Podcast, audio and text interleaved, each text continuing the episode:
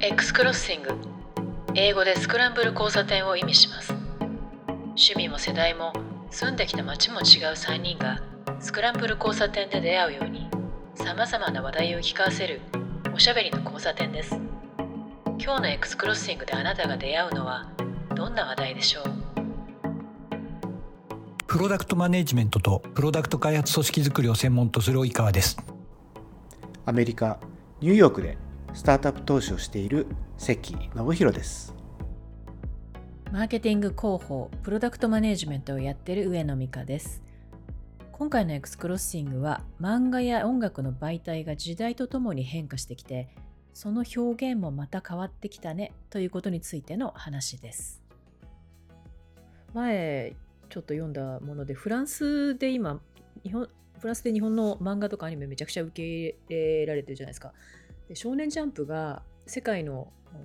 クリエイターを発掘しようっていうのをずっとやってて、フランスに学校を含めていろんな働きかけをしているんですね。で、その中でフランスの若い人たちが漫画を描くようになってて、そのコマ割り一つ取っても均等にコマが割られていたものが、日本的にコマって斜めもあったりちっちゃいのもあったり見開きバーンとあったりするじゃないですか。その心情とか場面を説明するための、ああいうものを小さい頃からいろいろ読んでいて見ていて、それで育ってきた人たちが今書き手になってるので、そういう文化、漫画文化、アニメ文化っていうアウトプットをする人たちがガンガン増えてるんですって。で、フランス人だけど、ジャンプのとこで連載持ち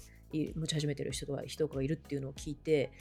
いやそれはなんか与える影響というかね、そのハイコンテクストなものとか、その漫画的な表現の仕方っていうのを学んだ人たちがもう出てきてんだなっていうのをちょっと感動しながら見てました。うん、一方でなんか小回りの話を聞くと、ほら最近ってやっぱりその Webtoon みたいにその立ててスクロールするとかって、その小回りとかがないじゃないですか、あんまり。うん、ああそうですね、縦ね。だから縦にひたすらだらだら流れていくみたいなやつ。だからもちろんね、それも長かったり短かったり、そのこう自然にこうコマみたいにこうぶっちぎれてなくて、こうスクロールの中で次に確かにシーンに行くから、あれもあれですごいなと思うんですけど、なんかそれって今の小回りの技術を学ぶっていうのは、なんかその電子時代になってきて、だんだんそのやっぱり日本式なこう小回りでこうやっていくっていうよりは、その縦にスクロールするって方がそのよりフォーマット化されてるじゃないですか。だから多分数読んでもらおうとかっていうふうに思ったら、そっちのWebtoon 的なやつの方がいいんだろうなと思うと、やっぱりなんか韓国とか中国とかの方がやっぱりそっちに先に対応してるっていう感じもして。そうですね、なんか使ってるデバイスとかこうアクセスするもので変わってきてるなっていうのを感じたことがあって、今縦で前見開きの本で、前鳥獣戯画を国宝展で見に行ったんですけど、その日本の国宝の鳥獣戯画って4巻あるんですよね、構成で。で、あれって巻物で11メートルぐらいあるんですけど、あれ完璧に漫画なんですよ。で右から左にこうずっと流れていくんですけど、よく一番有名なウサギとカエルが相撲してみたいなとかありますよね。ああいうところも本当にこうゆっくり、横に流れていくのを見ると、ウサギとカエルが出会って、なんかおーって言ってこう見合って取っ組み合いの相撲をして、でもすごい楽しそうに組んでて、ウサギがカエルがえいやって投げると、ウサギがこうお笑いしてこう転げていくみたいな、ああいうのが小回りはしてないんですけど、その流れの中でそれが表現されてるんですよね。で、あれ見た時にこれ漫画なんだって思って、すごい感動したんですけど、あの時はこうスクロールをするっていう、横にスクロールっていう時代だったんだな。で、その後その見開きの絵巻物から見開きのがあって、江戸時代とかなんか絵本みたいなものになっていって、で今携帯でこの縦スクロールになって、次は何だろうみたいに感じたことがね、ありましたね。表現も変わっているなみたいな。なんかそのデバイスに応じて表現方法を変えていくものと、デバイスが変わっても過去の表現方法をできるだけ踏襲するようにするのと2つあると思うんですよね。うん、で例えばその Webtoon とかっていうのはもうデバイスに最適化した形で、過去の小回りとかっていうところはもう一切っていうか、できないものはできないものを諦めて、代わりに Webtoon ならではの体験みたいなのを作ってるって例だと思うんですよ。うんうん、でこれの割り切りとかもしくは過去のものに対してのレスペクトと執着みたいなところをどっちを取るかっていうのは難しいところがあるなというふうに思っていいんですよね。で昔そのウェブの標準化した時に、ウェブで縦書きをできるようにしましょうとかその Ruby 振り仮名ですね、それをできるようにするっていう標準化をするんだけれど、過去のものから遡るといろんな要例があって、これ全部ウェブで実現するなんて無理じゃんとかって思い、なんで私とか結構過激派で別に縦書きなんかもうなくしちゃっていいんじゃないのとかって思ったりするんですけど、そんなこと言うとあっちから矢が飛んでくるわけですねだけれど本当にすごいあるわけ。例えば今、縦書きで、こう何でしょう、こうペラペラこうめくっていった時に縦にこう出るパターンと、まさに巻き紙みたいなやつでも縦書きで書いてあるやつとかあったりして、それをじゃあウェブで全部再現する必要があるんだろうかとかって思うわけですよ、うんうん、あと Ruby とかも面白くて、我々普通に考えるとなんかその、振り仮名って言われるようなところで一つの漢字の上にせいぜい 2,3 個しかこうひらがなが乗っからないようなものをイメージするじゃないですか。ひらがなかカタカナかもう違って、なんかそのライトノベルみたいなやつだと一つの文字のところになんか120文字ぐらいとか200文字ぐらいぐわっと乗っかってるようなそんな表現方法あるわけですよ、うん、それをどうやってウェブで再現するっていうのがあったりするわけじゃないですかありますね。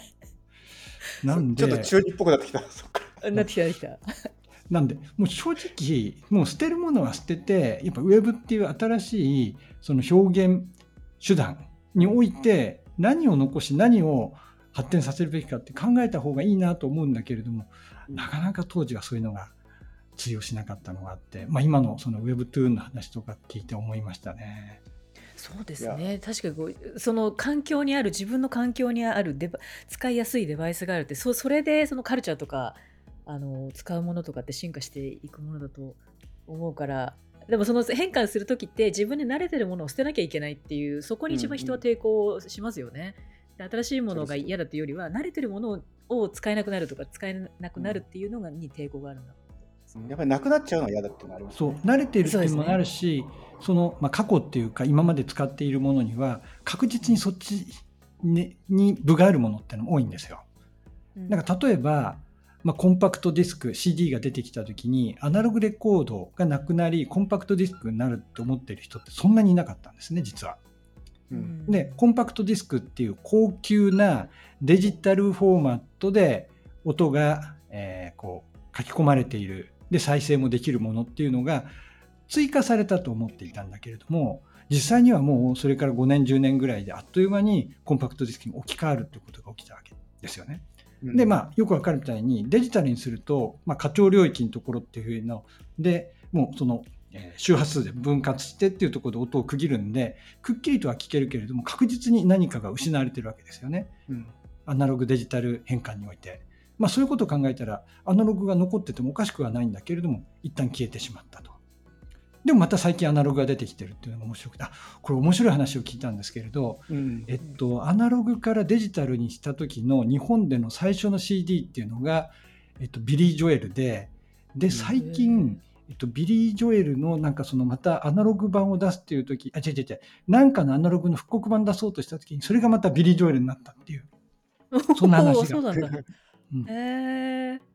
そうだったそうなんだ。なんかあんまりそのなぜビリー・ジョエルって感じですけどね。偶然なんですよねきっと。それってちょっと記事があるはずなんで見てみます、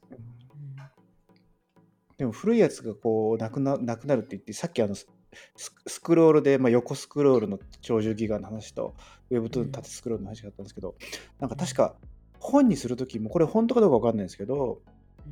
古代ローマとかってやっぱ巻物だったらしいんですけど、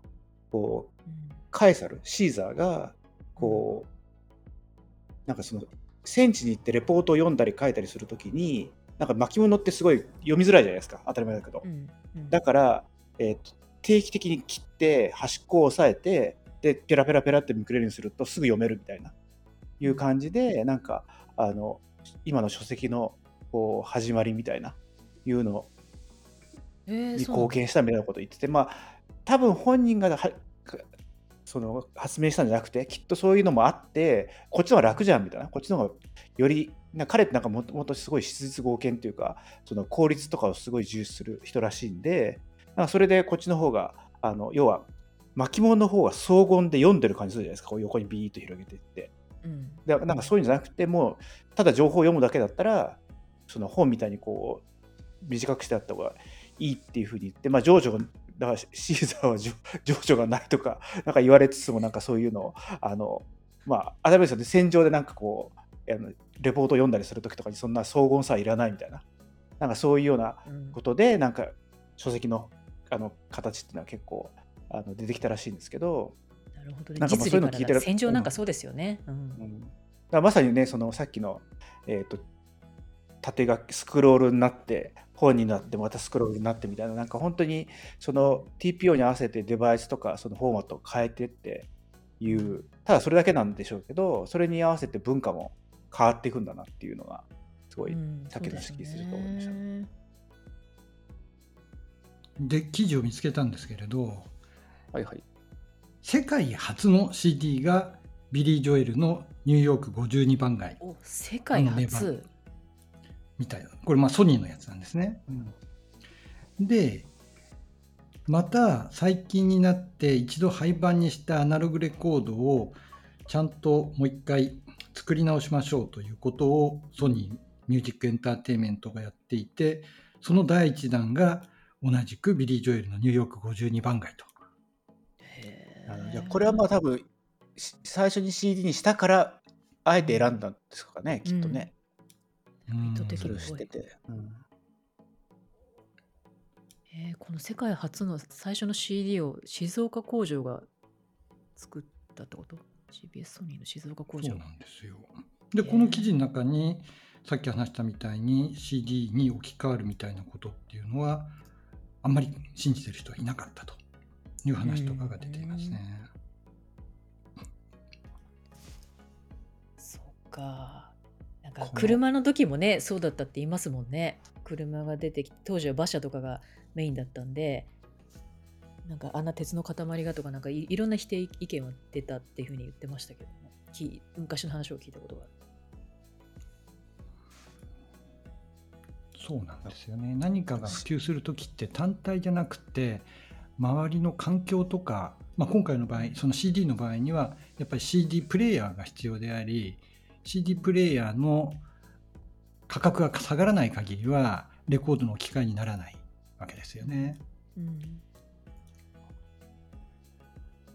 でもこれってやっぱソニーっていうのがこの時にはね、ハードだけじゃなくてソフトもやってたからできたっていう感じもしますよね。そうですね、うん、フィリップスだけだったら無理でしょうね、うんうん、フィリップス、そう、コンパクトディスクはソニーとフィリップスの確か共同開発ですよね、うん、あ、フィリップスなんだ、うん、もうフィリップスはこういうエレクトロニック自体やってないですからね、うん、そうなんですよね。なんかヨーロッパ系の家電とかって結構老舗のいいやつがあったんですけど、ことごとくもなくなってるのがまだあるのか。オリベッティとか関さん知ってます？オリベッティ知ってますよ。あるんですかね。今一時オリベッティパソコン作っててめっちゃかっこよかったんです。日本でも売ってるやつあったはずなんですけど。あ、そうなんだ。あるんですかね。僕オリベッティのタイプライターが欲しかったんですけど、すごい高くて買えなかったっていう気がします。タイプライターの本当にガチャンガチャンっていうあれ僕、うん、中学の時に